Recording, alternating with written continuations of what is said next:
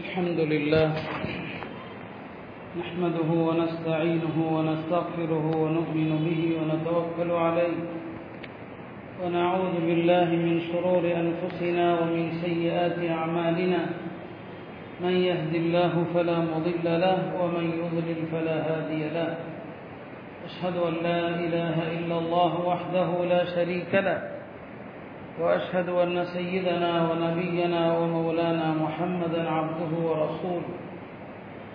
أرسله ربه بالحق بشيرا ونذيرا وداعيا إلى الله بإذنه وسراجا منيرا. صلى الله تعالى عليه وعلى آله وصحبه وبارك وسلم تسليما كثيرا أما بعد.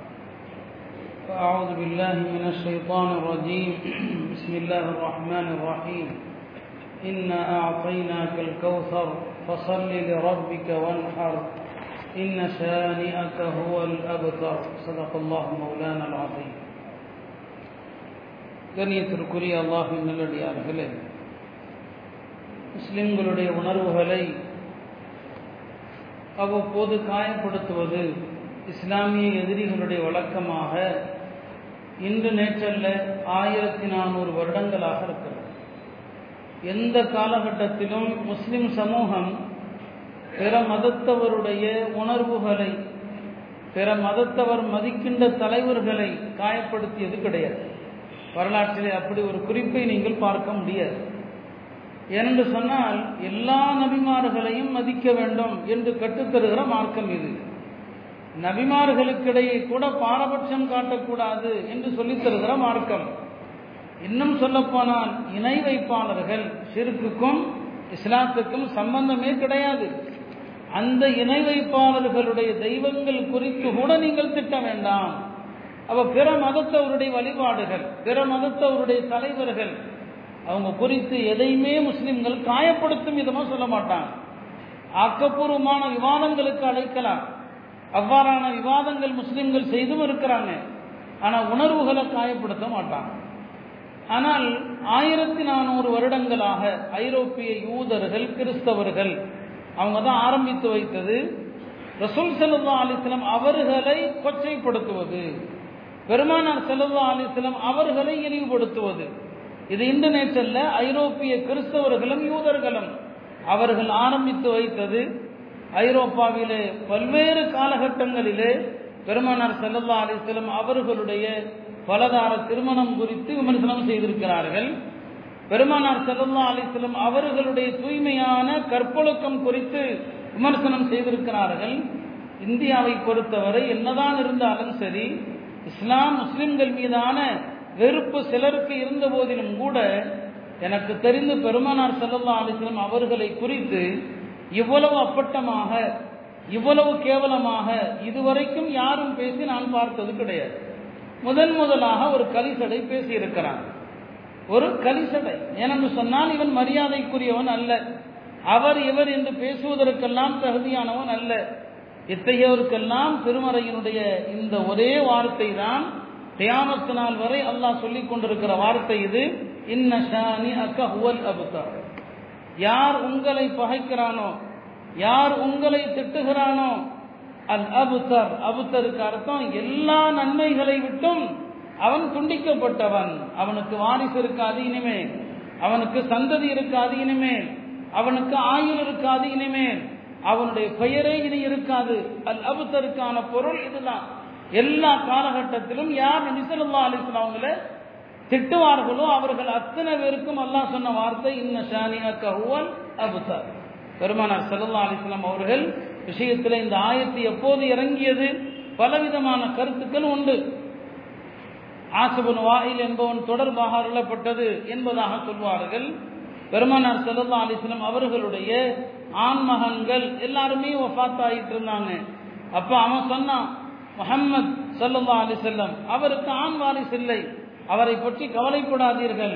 அவர் இறந்து போனால் அத்தோடு அவர் மார்க்கம் முடிந்தது. அவர் ஒரு சந்ததி இல்லாதவர் என்று சொன்னார் அப்போது அல்லாஹ் இந்த ஆயத்தை இறக்கினான். இன்ன ஷானி அத்தஹுவல் அபுத்தர். யார் உங்களை திட்டுகிறானோ அவன் சந்ததியற்றவன் என்பதாக. அல்லாஹ் திருமறையில உலகத்திலேயே அதிகம் உச்சரிக்கப்படுகிற பெயர் முகமது ரசூலுல்லா தான். வேற எந்த மனிதருடைய பெயரும் இந்த உலகத்தில் இவ்வளவு உச்சரிக்கப்படுவது கிடையாது. அதைத்தான் அல்லாஹ் சொன்ன ஒரு கதிக்கிறார் உங்களுடைய பெருமை உங்களுடைய கீர்த்தியை உயர்த்தி கொண்டே இருப்போம் என்று அல்லாஹ் திருமறையிலே சொல்கிறானே. உலகத்திலே வேற எந்த ஒரு நபரோடும் ஒரு சமூகம் இப்படி ஒரு உறவும் இப்படி ஒரு தொடர்பும் வைத்திருக்க முடியாது. பெருமானார் செல்லல்லா அலிஸ்லாம் அவர்களுக்கும் இந்த உம்மத்துக்குமான தொடர்பு. ரசூல் செல்லல்லா அலிஸ்லாம் அவர்களுக்கும் இந்த உம்மத்துக்குமான தொடர்பு என்பது சராசரியாக உலகத்திலே ஒரு தலைவனுக்கும் தொண்டனுக்குமான தொடர்பு அல்ல. எத்தனை அரசியல் கட்சி தலைமைகளை பார்க்கிறோம். அந்த தலைவர்களுக்கும் தொண்டர்களுக்குமான ஒரு உறவு இருக்கத்தான் செய்கிறது. ஆனால் உலகத்தில் இந்த உறவு பெருமானார் செல்லல்லா அலி செல்லம் அவர்களுக்கும் அவர்களை பின்தொடர்கிற முஸ்லிம்களுக்குமான அந்த உறவு உலகத்தில் எங்கேயுமே பார்க்க முடியாது. அவங்க வாழ்ந்த காலத்திலும் சரி அவர்கள் வாழ்ந்த பிறகும் சரி. இப்படியான ஒரு உறவை உலகத்தில் எங்கேயும் பார்க்க முடியாது. என்ன காரணம்? ரசூல் சல்லா அலிஸ்லம் அவர்களுடைய விஷயத்தில் சஹாபா பெருமக்கள் எவ்வளோ பெரிய ஆஷுக்கீன்கள் எவ்வளோ பெரிய இஷ்குடையவர்களாக இருந்தாங்க? ரசூல் சல்லா அலிஸ்லாம் அவர்களை பார்ப்பது பாக்கியம் என்று சொன்னால் பெருமானார் சம்பந்தப்பட்ட எல்லாவற்றையும் பறக்கத்தாக தான் கருதுவாங்க. பெருமானார் சல்லா அலிஸ்லாம் அவர்கள் சம்பந்தப்பட்ட எல்லாமே பறக்கத்து தான். ஹதீஸிலே புகாரி முஸ்லீமிலே வருகிறது. அதில் ஆயிஷா ரதியல்லானஹா அவர்கள் பெருமானார் அணிந்த ஒரு ஜுப்பாவை எடுத்து வச்சிருந்தாங்க ஒரு ஜுப்பா. யாருக்காவது நோய் வந்துச்சுன்னா நோய் வாய்ப்பட்டாங்கன்னா அந்த ஜுப்பாவை தண்ணியில நினைச்சு அந்த நோயாளிக்கு கொடுப்பாங்க. இது ஆதாரப்பூர்வமான ஹதீஸ். பெருமானார் செல்லல்லா அலிஸ்லாம் அவங்களுடைய ஜுப்பாவை வைத்து அதை என்ன செய்வாங்க? நோயாளிகளுக்கு நினைச்சு கொடுப்பாங்க சிப்பாவாயிடும் அதே போலதான் ஹதரத் உம்மு சலமா ரதி அல்லாஹ் அன்ஹா அவர்கள் பெருமானார் செல்லல்லா அலிஸ்லாம் அவங்களுடைய சில முடிகள் அதை தன்னுடைய வீட்டில் ஒரு பாத்திரத்தில் தண்ணி ஊற்றி அந்த முடியை போட்டு வச்சுருப்பாங்க. அந்த முடி எப்போதுமே அந்த தண்ணியில் இருக்கும். மதியனால யாருக்கு உடல்நிலை சரியில்லாமல் போனாலும் என்ன செய்வாங்கன்னா அந்த குடும்பத்தினர் ஒரு பாத்திரத்தில் தண்ணி கொடுத்து அதில் உம்முசலமாட்ட கொடுத்து அனுப்புவாங்க. உம்முசலமா சலமா அன்ஹா அவர்கள் பெருமானாருடைய முடியோடு நனைந்த அந்த தண்ணியை கொஞ்சம் அவங்களுக்கு ஊற்றி கொடுப்பாங்க. இதை குடிக்க சொல்லுங்க சிவாவாயிடும் இதில் ஹதீஸ் முஸ்லீமில் வரக்கூடிய ஹதீஸ். சகியான ஆதாரபூர்வமான ஹதீஸ் இது. பெருமானாருடைய முடி போட்ட அந்த தண்ணீர் அதைத்தான் எல்லாருக்கும் ஊற்றி கொடுப்பாங்க. ஏன்னா ரசூல் சல்லா அலிஸ்லாம் அவர்களே ஹஜ்ஜத்தில் வதால பத்தாம் நாள் ஹஜ்ஜுடைய காரியங்கள் கல்லெறிந்து விட்டு குர்பானை கொடுத்துட்டு மொட்டை அடித்தாங்க அப்படி மொட்டை அடிக்கிற போது ஹதரத் அபூ தல்லா அவங்க தான் பக்கத்தில் நின்னாங்க.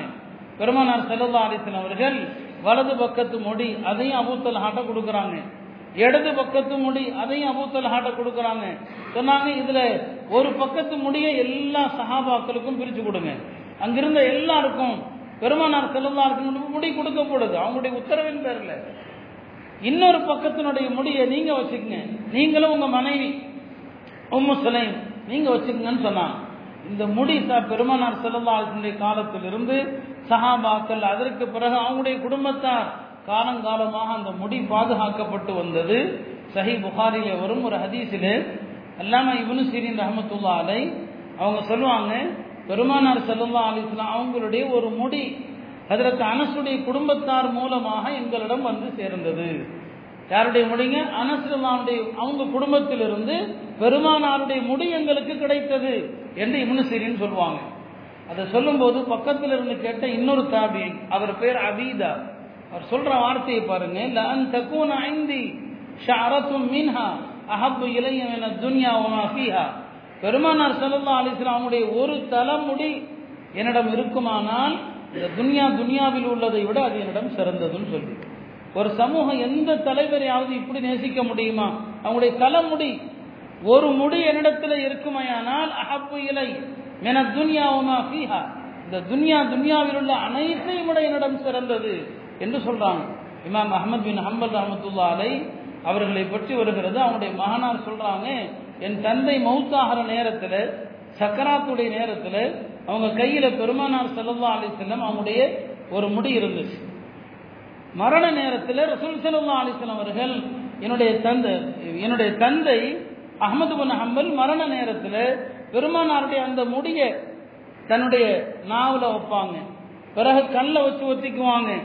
கண்ணில் ஒத்தி கொள்வாங்க அப்புறம் நாமல வைப்பாங்க. இப்படியே ரூஹு பிரிகிற வரைக்கும் செஞ்சுட்டு இருந்தாங்க மரணிக்கிற நேரம் வரை ரசூல் சல்லா அலிஸ்லாம் அவங்களுடைய அந்த ஒரு முடிய கண்ணில் ஒத்தவும் நாவில் வைக்கவும் இருந்தாங்க இதான் இந்த சமூகம் தம்முடைய இறைத்தூதர் மீது வைத்திருக்கிற அன்பு. ஹாலித் பின் வலீத் அவர்கள் எருமோ போர்ல கலந்திருக்கும் போது அவங்களுடைய தொப்பி தொலைஞ்சு போயிடுச்சு. அப்ப எல்லாருக்கும் சொன்னாங்க என்னுடைய தொப்பியை தேடி கண்டுபிடிச்சு வாங்கன்னு சொன்னாங்க. ஹாக்கிம்ல வரக்கூடிய ரிவாயத்து இப்போ எல்லாம் அவங்களுடைய தோழர்கள் எல்லாம் அந்த தொப்பியை கண்டுபிடிச்சி கொண்டு வந்து கொடுத்தாங்க. பார்த்தா ஒரு பழைய தொப்பி.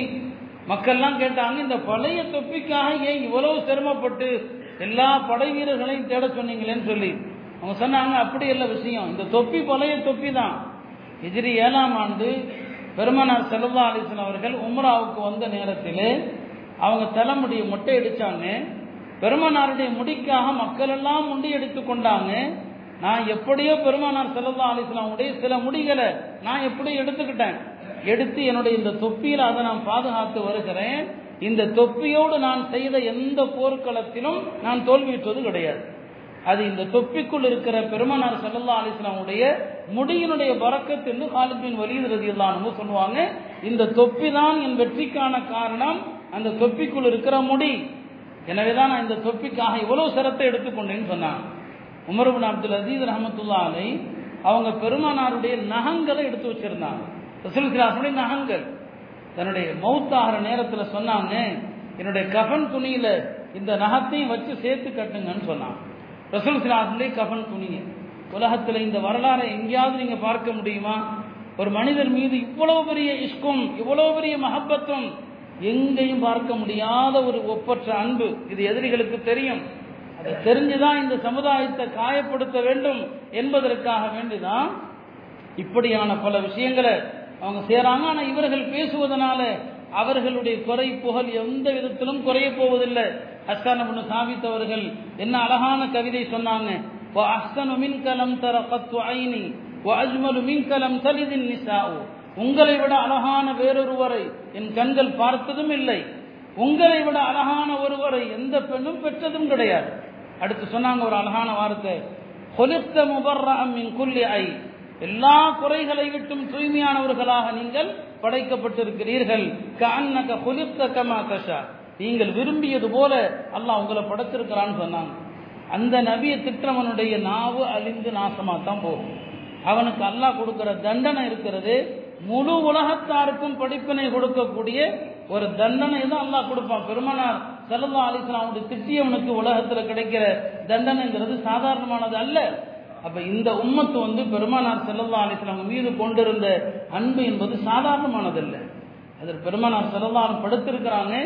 அதில் தும்மு சிலையும் வர்றாங்க. பெருமானாருடைய வேர்வை உடம்புல வேர்வை அப்படியே முத்துக்களாக இருக்கிறது. உடனே அவசரமா ஒரு பாட்டிலை எடுத்து வந்து அந்த வேர்வையெல்லாம் பிடிக்கிறாங்க.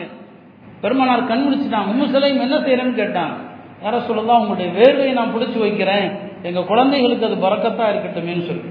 எங்களுடைய குழந்தைகளுக்கு அது பறக்கத்தாக இருக்கட்டும் சொல்லி. எவ்வளவு ஒரு அன்பு இது ரசூல் சல்லா அலிஸ்லாம் அவங்க பெருமானார் மீது இந்த உம்மத்து கொண்டிருக்கிற அன்பை பார்க்கணும்னு சொன்னால் ரவுதால பார்க்கலாம். நீங்கள் அங்கே பார்ப்பீங்க. இந்த உம்மத்துடைய உள்ளங்கள் அங்கே சலாம் சொல்கிற போது அவங்களுடைய உணர்விலிருந்து வரக்கூடிய வார்த்தையை நீங்கள் பார்க்கலாம். வேற எந்த நபியாக இருக்கட்டும் அந்த நபியின் சமூகம் இவ்வளவு நேசித்தது கிடையாது. இந்த நேசத்திற்கு ஒப்பான ஒரு இதை காட்ட முடியாது. அந்த அளவுக்கு ரசூல் சல்லா அலிஸ்லாம் அவர்கள் மீது இந்த உம்மத்து அன்பு கொண்டிருந்தாங்க. இந்த சஹாபாக்களாக இருக்கட்டும் தாபியன்களாக இருக்கட்டும் பாருங்க பெருமானாருடைய தோழர்கள் ஏறத்தாழ பெருமானார் காலத்துக்கு பிறகு நூறு வருஷம் வாழ்ந்தாங்க. ரசூல் சல்லா அலிஸ்லாம் ஹிஜ்ரி பதினொன்றில் மூத்தானாங்க. கடைசி சஹாபி வாழ்ந்து மரணித்த காலம் ஹிஜ்ரி நூற்றி பத்து.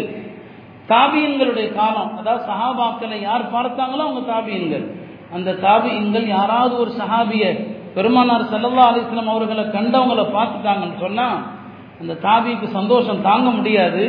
சொல்லுவாங்க இந்த கண்கள் அல்லாஹுடைய தூதரை பார்த்த கண்கள் இந்த கரங்கள் அல்லாஹுடைய தூதரை தொட்ட கரங்கள் என்று சொல்லி அந்த தாபியன்கள் அந்த கண்ணை முத்தமிடுவாங்க. யார? சஹாபியுடைய கண்ணை. அந்த கரங்களை முத்தமிடுவாங்க. ஏன் இது ரசூல் சல்லா அலிஸ்லாம் அவர்களை தொட்ட கரங்கள் என்று? இப்படியெல்லாம் இந்த சமூகம் ரசூல் சல்லா அலிஸ்லாம் மீது அவனுடைய மார்க்கத்தின் மீது மட்டுமல்ல அவர்களுடைய அந்த தாத்தின் மீது அவ்வளவு பிரியம் அவ்வளவு அன்பு எல்லா காலத்திலையும் வச்சிருந்தான். அதனால தான் இந்த உம்மத்து எதை வேணாலும் ஜீரணித்துக் கொள்வாங்க. ஆனால் பெருமானார் சல்லா அலிஸ்லம் அவர்களை திட்டுவதை ஜீரணிக்கவே மாட்டாங்க. அபுபக்கரதியில்தான் அவர்கள் எவ்வளவு கருணை உள்ளம் கொண்டவர்கள். ஆனால் அந்த அபுபக்கரும் கூட யாராவது பெருமானார் சல்லா அலிஸ்லம் அவர்களை குறித்து ஏதாவது குறை சொல்லிவிட்டால் உடனே மரண தண்டனை கொடுங்கன்னு சொல்லுவாங்க. உடனே. யோசிக்க கூடாதுன்றுவாங்க. அல்லாஹுடைய தூதர் விஷயத்துல எந்த விதமான தயக்கமும் காட்டக்கூடாது என்பதுதான் ஒட்டுமொத்த முஸ்லிம்களுடைய கருத்தாக இருந்தது. இஸ்லாமிய நாட்டினுடைய சட்டம் வேற. நாம இருக்கிறது இந்தியாவில். அதை நான் கடைசியில் சில விஷயங்களை சொல்லவும் விரும்புகிறேன் சில இயக்க தோழர்கள் அன்பர்கள் உணர்ச்சி வசப்பட்டு சில வார்த்தைகளை ரொம்ப கடினமான வார்த்தைகளையும் சொல்றாங்க. நாம இங்க இஸ்லாமிய நாட்டில் இல்லை. ஒரு இஸ்லாமிய அரசு இஸ்லாமிய நாடா இருந்துச்சுன்னா இப்படி பேசுகின்ற கயவர்களுக்கு மரண தண்டனை தான். அது அரசாங்கம் தான் கொடுக்கும். தனிநபர்கள் கொடுக்க முடியாது. இப்ப நாம இருப்பது ஒரு இஸ்லாமிய நாட்டில் அல்ல. நாம எந்த சூழ்நிலையில் இருக்கிறோம் நமக்கு தெரியும்.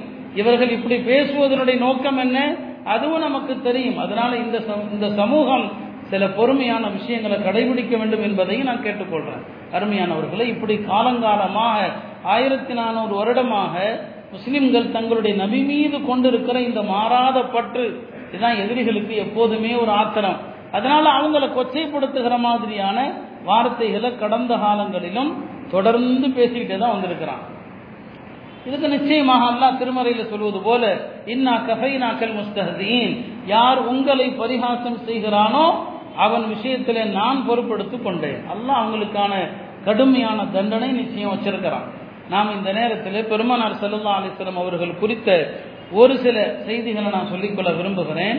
ஏன்னா அவன் பேசியது பெருமானார் செல்லா அலிஸ்லாம் அவங்களுடைய இந்த வார்த்தையை சொல்றதுக்கே எனக்கு கஷ்டமா இருக்கு. நேற்று சேலத்துக்கு ஒரு பெரியார் வந்திருந்தாங்க வடநாட்டிலிருந்து மொலானா சல்மான் மன்சூர் பூரின்னு சொல்லி. அவங்க சொன்னாங்களாம் நான் அந்த நிகழ்ச்சியில் கலந்து கொள்ளலை. நான் மாலையில் ஒரு நிக்காகத்தாக போயிருந்தேன்.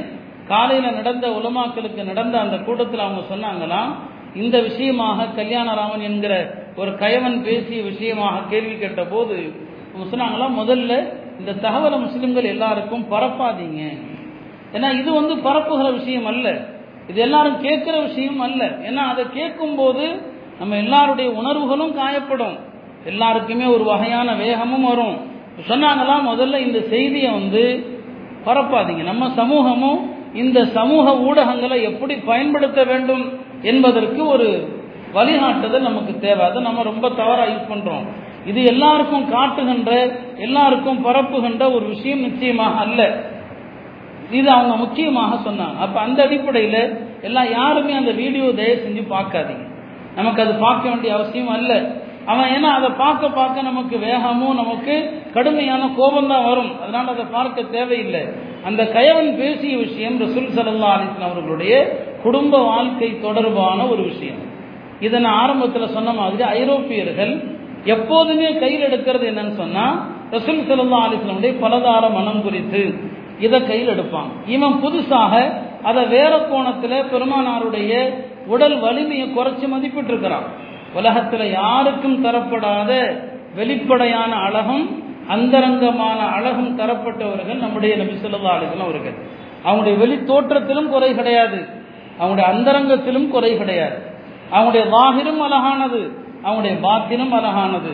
உலகத்தில் அவங்களுக்கு தரப்பட்ட வலிமை யாருக்குமே இல்லை. சொர்க்கத்து ஆண்களில் நாற்பது ஆண்களுடைய வலிமை பெருமானாருக்கு தரப்பட்டிருந்தது. ஹதீஸ் புகாரில் இருக்குது. சொர்க்கத்தில் ஒரு ஆணுடைய பலம் என்ன? உலகத்தினுடைய நூறு ஆண்களுடைய பலம். அப்ப நீங்க யோசிச்சு பாருங்க பெருமானார் செல்லல்லா அலி செல்லம் அவர்களுக்கு தரப்பட்ட வலிமை நாலாயிரம் ஆண்களுக்கு நிகரானது. நாலாயிரம் ஆண்களுக்கு நிகரானது. யாரும் அவங்கள வீழ்த்தவே முடியாது. மக்காவில் ஒரு பெரிய மல்யுத்த வீரர் இருந்தார். ருக்கானா. காஃபிரா இருந்தார். முஷரிக்கா இருந்தார். ரசூல் சல்லா அலிஸ்லாம் அவர்கள் ஒரு நாள் அந்த ருக்கானாவை தனியா பார்த்தப்போ ருக்கானா ஏன் இஸ்லாத்தை ஏற்க மறுக்கிறீர்? ஏன் இன்னும் சத்தியத்தை ஏற்க மறுக்கிறீர்னு சொல்லி? அவர் கொஞ்சம் பெருமை. ஏன்னா வந்து அவரை யாரும் வீழ்த்த முடியாது. மல்யுத்தத்தில் அவரை யாரும் தோற்கடிச்சதில்லை. நபிசல்லா சொன்னாங்க உன்னுடைய உடல் வலிமை உன்னுடைய உடல் வீரம் இதுதான். உனக்கு தற்பெருமையை கொடுக்குதுன்னு சொன்னா நான் உன்னை வீழ்த்திட்டா நீ ஏத்துக்குவான்னு கேட்டான். அவர் வந்து ஏளனமா பார்த்தார் நிமிஷம் ஆசனம் அவங்கள. ஏளனமாக. அப்படி உம்மால் முடியாத முகம்மதுன்னு சொன்னார். இல்லை நான் வீழ்த்துறேன். சரி வாங்க. பெருமானாருக்கும் ருக்கானாவுக்கும் மல்யுத்தம் நடந்தது. ரசூல் சல்லா அலிஸ்லாம் அவர்கள் ஒரே அடியில் ஆலை கீழே முளைக்க கீழே போட்டு தள்ளிட்டாங்க. யாரா ருக்கானாவை? அவருக்கு ஒரு நிமிஷம் ஆடி போயிட்டார். இன்னொரு முறை எனக்கு வாய்ப்பு கொடுங்க. ரசூல் சல்லா அலிஸ்லாம் அவர்கள் இரண்டாவது முறையும் அவரை வீழ்த்தினார்கள். மூன்றாவது முறையும் வீழ்த்தினார்கள். அப்பதான் ருக்கானா சொன்னாரு என்னுடைய வாழ்க்கையிலே என்னுடைய இந்த கன்னத்தை தரையோடு யாரும் சேர்த்ததில்லை. உங்களை தவிர அவர் முஸ்லீம் ஆயிட்டார். அதுக்கப்புறம் ருக்கானா இஸ்லாத்தை தழுவினார். இதான் வரலாறு ரசூல் சல்லா அலிஸ்லாம் அவங்களுக்கு அல்லாஹாலா அப்படிப்பட்ட உடல் வலிமையை கொடுத்திருந்தான் உலமாக்கள் சொல்லுவாங்க பெருமானாருடைய உடல் வலிமை ஒரு பெரிய அற்புதம் பெரிய மாஜிதா என்ன காரணம் சொன்னால் சாதாரணமாக உடல் வலிமை எதை கொண்டு வரும்? நிறைய சாப்பிட்டா வரும். ஆரோக்கியமான உணவுகளை சாப்பிட்டா வரும். பெருமானார் செல்லல்லா அலிஸ்லாம் அவர்கள் அதிகம் சாப்பிடுவதே கிடையாது. அவங்களுடைய பெரும்பாலான உணவு என்ன? பேரிச்சம்பழங்களும் தண்ணீரும். ஒரு பேரிச்சம்பழத்தையும் தண்ணீரையும் சாப்பிட்டு கொண்டு இவ்வளவு வலிமை அவங்களுக்கு எப்படி வந்தது? இப்போ அப்படிப்பட்ட வலிமை அல்லாஹாலா பெருமனார் சிறந்த அலிஸ்லாம் அவங்களுக்கு கொடுத்துருந்தான் அந்த வலிமையை இவன் குறைத்து பேசுகிறான். நம்ம சில விஷயங்களை சொல்லித்தான் ஆகணும். ரசூல் சிறந்த அலிஸ்லாம் அவங்களுக்கு அல்லாஹ் கொடுத்த வலிமை எப்படிப்பட்டதுன்னா ஒன்பது மனைமார் இருந்தாங்க. ஒன்பது மனைவியரிடத்திலேயும் ஒரே இரவில் அவர்கள் தாம்பத்திய வாழ்க்கை கொள்ளும் அளவிற்கு வலிமை பெற்றிருந்தாங்க. ஹதீஸ் புகாரில் வருது. மறைக்கல பெருமானார் செல்லல்லா அலிஸ்லாம் சம்பந்தப்பட்ட எந்த விஷயத்தையும் இந்த உம்மத்து மறைக்கவில்லை. மறைக்க அவசியம் கிடையாது. ஏன்னா அது அவங்களுடைய அற்புதம். சதா சராசரி மனிதனால முடியாது. சராசரி மனிதனால அப்படிப்பட்ட ஒரு வாழ்க்கை முடியாது. ஒரே நேரத்தில் ஒரே இரவுல ஒன்பது மனைவியரிடமும் சாம்பத்திய வாழ்க்கை அவங்களால வைத்துக் கொள்ள முடியும். அப்படிப்பட்ட ஒரு ஆற்றல் ஒரு வலிமை அல்லாஹ் கொடுத்திருந்தா அந்த முழு நிறைவு பெற்ற மனிதரை தான் இந்த அயோக்கியன் இந்த கயவன் ஒரு மோசமான ஒரு கெட்ட வார்த்தையை சொன்னா அந்த வார்த்தையை நாம சொல்லவே தேவையில்லை சொல்லக்கூடாது. இது ஹராம் அது. இப்ப யாரை பத்தி அவன் பேசியிருக்கான்? நம்ம பொறுமையா பாருங்க. இவன் விஷயத்துல எல்லாம் கண்டிப்பா ஒரு அற்புதத்தை காட்டுவான். ஒரு அற்புதத்தை எல்லாம் காட்டுவான். ஏன்னா அவன் சொன்ன வார்த்தைகள் அவ்வளவு மோசமான அவ்வளவு கேவலமான வார்த்தைகளை சொல்லியிருக்கிறான். அருமையானவர்களே ரசூல் சல்லா அளிக்கிறவங்க பல திருமணங்கள் ஏன் செஞ்சாங்க? பல முறை நான் சொன்னது தான் இது. இருந்தாலும் சில விஷயங்களை நினைவுபடுத்துகிறேன். பெருமனார் செல்லல்லா அலிஸ்லங்க மூணு காரணங்களுக்காக பல திருமணங்கள் செஞ்சாங்க. மூணு காரணங்கள் இருந்தது. முதலாவது சொல்லுவாங்க உலமாக்கள் தீனி மஸ்லஹர் மார்க்கத்தினுடைய சில நன்மைகளுக்காக சில மனைவி மர நிக்கா செஞ்சாங்க. மார்க்க நோக்கம். மார்க்கத்தினுடைய சில சட்டங்களை விளக்கும் நோக்கம். அதுக்காண்டி சில பெண்களை நிக்கா செஞ்சாங்க. உதாரணமா வளர்ப்பு மகன் சொந்த மகனாக முடியாது. இது இஸ்லாத்தினுடைய சட்டம். ஆனால் இஸ்லாமிய சட்டங்களுக்கு முன்னால் ஆரம்பத்தில் அறியாமை காலத்தில் எப்படி நம்பிக்கை இருந்தது? வளர்ப்பு மகனும் சொந்த மகனே என்று நம்பினாங்க. வளர்ப்பு மகனுடைய மனைவி மருமகள் அப்படின்னு நம்பினாங்க. இது அறியாமை காலத்தில் இருந்துச்சு. திருக்குறான் இந்த சட்டங்களை உடைத்தது வளர்ப்பு மகன் சொந்த மகன் அல்ல. குரான் தெளிவாக சொல்லுச்சு. அல்லாஹ் உங்களுக்கு வளர்ப்பு மகனை சொந்த மகனா ஆக்கல்ல. அவங்களுடைய உண்மையான பெற்றோர் யாரோ அவங்கள சொல்லுங்க ஒரு பிள்ளை நீங்க எடுத்து வளர்க்கு தத்தெடுக்கலாம். ஆனா நீங்க தாயாக முடியாது தந்தையாக முடியாது. திருமணம் வரக்கூடிய நேரத்தில் நீங்கள் வளர்த்த அந்த குழந்தையினுடைய உண்மையான பெற்றோர் யாரு? அந்த பேரை தான் நீங்க போடணும். உங்க பேரை போடக்கூடாது. எல்லாம் சொல்றான். அப்ப இந்த வளர்ப்பு மகன் சொந்த மகன் அல்ல என்று குரான் திட்டவட்டமாக சொன்னது. அது அல்லாஹால மேலும் உறுதிப்படுத்துவதற்காக பெருமானாரால் வளர்க்கப்பட்டவர் ஜெய்துபுனு ஹாரிசா. அவரை மக்கள் எப்படி சொல்லுவாங்கன்னா ஜெய்துபுன் முகம்மது முகமது சல்லா அலுவலுடைய மகன்னே சொல்லுவாங்க. அந்த ஜெய்துபுன் ஹாரிசாவுக்கும் ஜெய்னப் ரதியல்லானவங்களுக்கும் நிக்காக நடக்குது. ரெண்டு பேருக்கும் மத்தியில் மன வாழ்க்கையில் ஒற்றுமை இல்லை. ரெண்டு பேரும் பிரிஞ்சுட்டாங்க தலாக்கும் ஆயிடுச்சு. இப்போ அல்லா நாடினால் ஜெயிது பெருமானாருடைய வளர்ப்பு மகன். வளர்ப்பு மகனுடைய மனைவி யாரு? ஜெய்னப். வளர்ப்பு மகனுடைய மனைவி மருமகள் கிடையாது. இதை யாரை வச்சு? பெருமானாரை வைத்து இந்த சட்டத்தை அல்லாஹ் நிலைநாட்டணும்னு நினைச்சான் ஜெயினப் ரதியல்லான அவங்கள நிக்கா செஞ்சு வச்சுதான் அல்லாமே நிக்கா பண்ணிட்டான். அதை திருமறையில் அல்லாஹ் எப்படி சொன்னா நாம் நிக்கா செய்து வைத்தோம் ஜெயினவை உங்களுக்கு. ஜெயினப் ரதியுல்லான்ஹா அவர்கள் பெருமானாருடைய மற்ற மனைவர்கள்ட்ட சொல்லுவாங்க உங்களுக்கெல்லாம் திருமணம் நடத்தியது உங்களுடைய குடும்பத்தார். எனக்கு திருமணம் நடத்தியது ஏழு வானங்களுக்கு அப்பால் உள்ள அல்லாஹ். அல்லாஹ் திருமணம் நடத்தினான். இந்த திருமணம் எதற்காக நடந்தது? வளர்ப்பு மகனுடைய மனைவி மருமகள் அல்ல என்பதை உணர்த்த இந்த நிக்காக நடந்தது. பெருமானார் சல்லா அலிசன் அவர்கள் சில திருமணங்களை எதற்காக செஞ்சாங்க? அரசியல் நோக்கத்துக்காண்டி பண்ணாங்க. பெருமானார் செலவாரிசன் அவர்கள் ஒரு அழகான அரசியல் ராஜதந்திரி இஸ்லாத்தினுடைய விரோதிகள் அபு சுஃபியான் போன்றவர்கள் எல்லா போர்க்களத்திலையும் முஸ்லிம்களுக்கு எதிரான அணியில முதல்ல யாருன்னு அபு சுஃபியான். இப்போ அபு சுஃபியானை மடக்கிறதுக்கு என்ன வழி? அபு சுஃபியானுடைய மகள் உம்மு ஹபீபா. அவங்கள பெருமானார் நிக்கா செஞ்சாங்க. எதுக்காண்டி? இப்படி நிக்கா செஞ்சாலாவது அவர் வழிக்கு வர்றாரான்னு பார்ப்போம். பெருமனார் சல்லா அலிஸ்லாம் அவர்கள் எப்போ ஹதரத் உம்மு ஹபீபாவை நிக்கா செஞ்சாங்களோ அதுக்கு பிறகு அபு சுஃபியானுடைய வேகம் குறைஞ்சு போச்சு. எதிர்ப்பினுடைய வேகம் குறைஞ்சிருச்சு. இதான் நோக்கம். அந்த நோக்கம் நிறைவேறியது. ஹாலித் பின் வலீதை பற்றி உங்களுக்கு தெரியும். பெருமானாருடைய கடுமையான விரோதி அவர் எப்போ முஸ்லீம் ஆனார் ரசூல் சல்லா அலிஸ்லாம் அவர்கள் ஹாலித் பின் வலீதுடைய ஹாலா மைமூனாவை நிக்காக பண்ணுறாங்க அந்த நிக்காஹுடைய நோக்கம் அதுதான். நபி அவங்க எப்போ நிக்காக பண்ணாலும் ஹாலித் மனம் மாறிட்டார். என்னுடைய ஹாலாவை நிக்காக பண்ணியிருக்கிறாங்களே மனம் மாறி முஸ்லீம் ஆனார் பெருமனார் சல்லல்லா அலிசனுடைய பலதார மனங்களில் இந்த அரசியல் உள்நோக்கமும் இருந்தது. மூன்றாவது காரணம் என்ன? உலமாக்கள் சொல்லுவாங்க சில சஹாபாக்களை சந்தோஷப்படுத்துவதற்காக நபி அவங்க சில பெண்களை நிக்கா செஞ்சாங்க. அதில் குறிப்பாக அன்னை ஹப்சா. அவங்கள நபி அவங்க ஏன் நிக்காக பண்ணாங்கன்னா எந்த தேவையும் இல்லை ஹப்சாவை நிக்கா செய்யறதுக்கு. அவங்க அவ்வளோ அழகாவும் இருக்க மாட்டாங்க. பெருமானார் நிக்கா செய்யறதுக்கு எத்தனையோ பெண்கள் தானே வந்து நிற்பாங்க. அல்லாஹ் நபிக்கு மட்டும் சில சட்டங்களை வச்சிருக்கிறான். ஒரு பெண் பெருமானாரிடம் வந்து என்னை உங்களுக்கு நான் அன்பளிப்பு செய்தேன் அப்படின்னு சொன்னான். பெருமானாரும் நான் ஏற்றுக்கிட்டேன்னு சொன்னால் மனைவியாக வச்சுக்கலாம். ஆனால் நபி அவங்க அதை கொண்டு அமல் செஞ்சதே கிடையாது. அதை செயல்படுத்தினது இல்லை திருக்குறான்ல அஹாப்ல இருக்குது. எந்த பெண்ணாவது அல்லாஹுடைய தூதருக்கு முன்னால் வந்து வஹப்து நஸ்தி இலக்கை அரசூல் அல்லா என்ன உங்களுக்கு அன்பளிப்பா தந்துட்டேன்னு சொன்னா அது நபி அவங்களும் ஏத்துக்கிட்டாங்கன்னா அந்த பெண்மணி மனைவி ஆயிடுவாங்க. எத்தனையோ பெண்கள் அப்படி வந்தும் இருக்கிறாங்க. அழகான பெண்கள். ஆனால் ரசூல் செல்லா அலிசன் அவர்கள் அல்லாஹ் கொடுத்த இந்த சட்டத்தை பயன்படுத்தியதே கிடையாது. யாரும் ஏத்துக்கிட்டதும் இல்லை. அப்ப அழகான பெண்கள் முன் வந்து நிக்கா செய்யல. ஹப்சா அழகான பெண் அல்ல. ஆனா யார? ஹப்சாவை நிக்காக பண்ணா எதுக்காக வேண்டி? உமர் ரதியுல்லான் அவங்களுக்காக நிக்காக பண்ணாங்க அதற்கு உமருடைய சந்தோஷத்துக்காக உமருடைய மகிழ்ச்சிக்காக ஹப்சா நிக்காக பண்ணாங்க.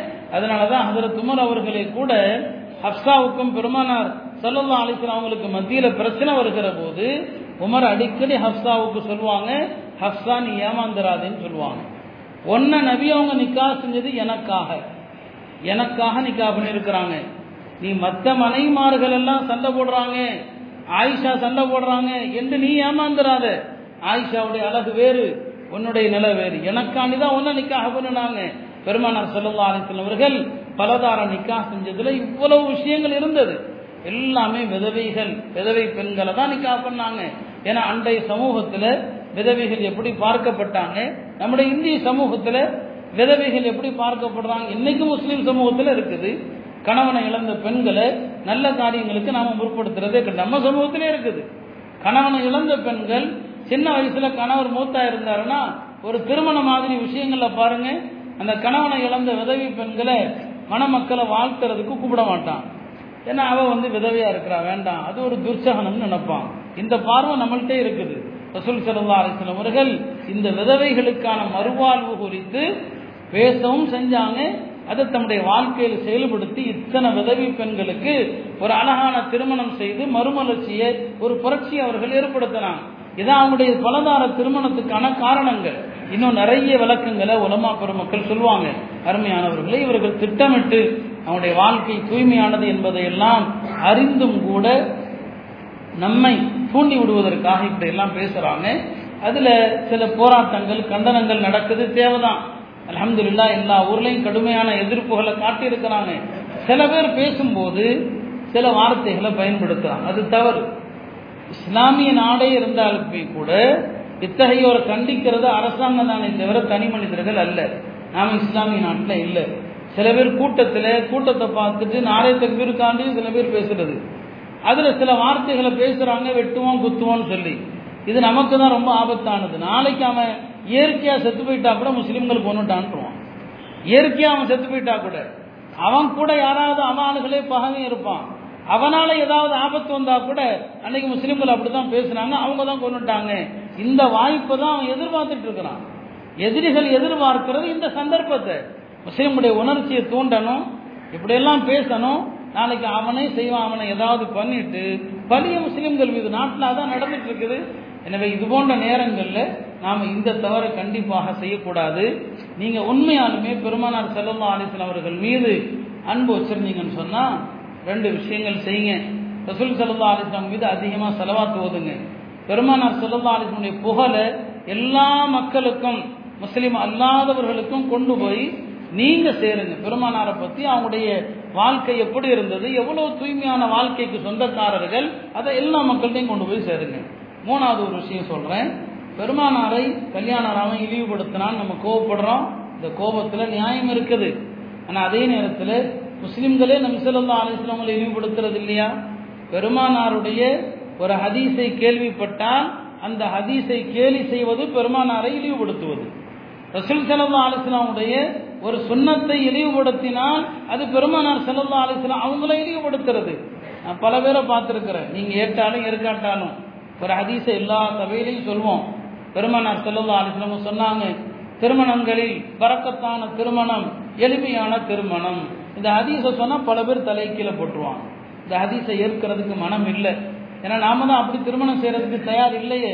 இந்த ஹதீஸை நீங்கள் துச்சமாக கேவலமாக பார்த்தீங்கன்னு சொன்னால் நீங்களும் கல்யாணராமனுக்கும் வித்தியாசம் கிடையாது. அல்லாஹ் பெருமானாருடைய இந்த ஹதீஸை நீங்க ஏற்க மறுக்கிறீங்க. இந்த ஹதீஸை நீங்க கேலி செய்றீங்க.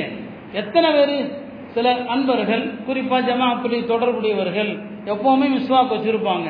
நாம மிஸ்வாக் செய்யறோமோ இல்லையோ மிஸ்வாக் வச்சு வச்சிருக்கிற ஆளுகளை கேலியா பார்க்காதீங்க. ஏன்னா அதை ஏளனம் செய்யக்கூடியவர்களை பல முறை நாங்கள் பார்த்துருக்குறோம். அந்த மிஸ்வாக்க கேலியா சிரிக்கிறவங்க ஆளுகளை பார்த்துருக்குறோம். சில விஷயங்கள் நம்ம கூட பழக்கத்தில் வராமல் போயிடலாம் ஆனால் மிஸ்வாக்கு செய்கிறவங்களை கிண்டலாக பார்க்காதீங்க. அந்த சுண்ணத்தை ஏளனமாக பார்க்காதீங்க. இப்படி ஏளனமாக பார்த்தா இந்த கல்யாணராமனுக்கும் உங்களுக்கும் வித்தியாசம் இல்லை. அதனால எதிரிகள் ஒரு பக்கம் நம்முடைய உயிரினும் மேலான உத்தம தூதரை அவங்களுடைய அந்தஸ்தை குறைச்சி மதிப்பிடுறாங்கன்னு சொன்னால் பல நேரங்களில் நாம் அறிந்தோ அறியாமலோ பெருமானார் செல்லல்லா அலிஸ்லமுடைய ஹதீஸுகளை கேவலப்படுத்துகிறோம். பெருமானார் செல்லல்லா அலிஸ்லமுடைய சில சுண்ணத்துகளை நாம கேவலப்படுத்துகிறோம். இந்த நிலையை நாம மாற்ற வேண்டும். ரசூல் செல்லல்லா அலிஸ்லமுடைய ஒவ்வொரு சுண்ணத்தையும் வாழ்க்கையில கடைபிடியுங்கள். பெருமானாருடைய மார்க்கத்தை பரப்புவதற்கு இதை விட அழகான வழி இதை விட சிறந்த வழி எதுவுமே கிடையாது. நான் ஆரம்பத்தில் சொன்னது போல பெருமானாருடைய புகழை எல்லா மக்கள்கிட்டையும் சொல்லுங்க.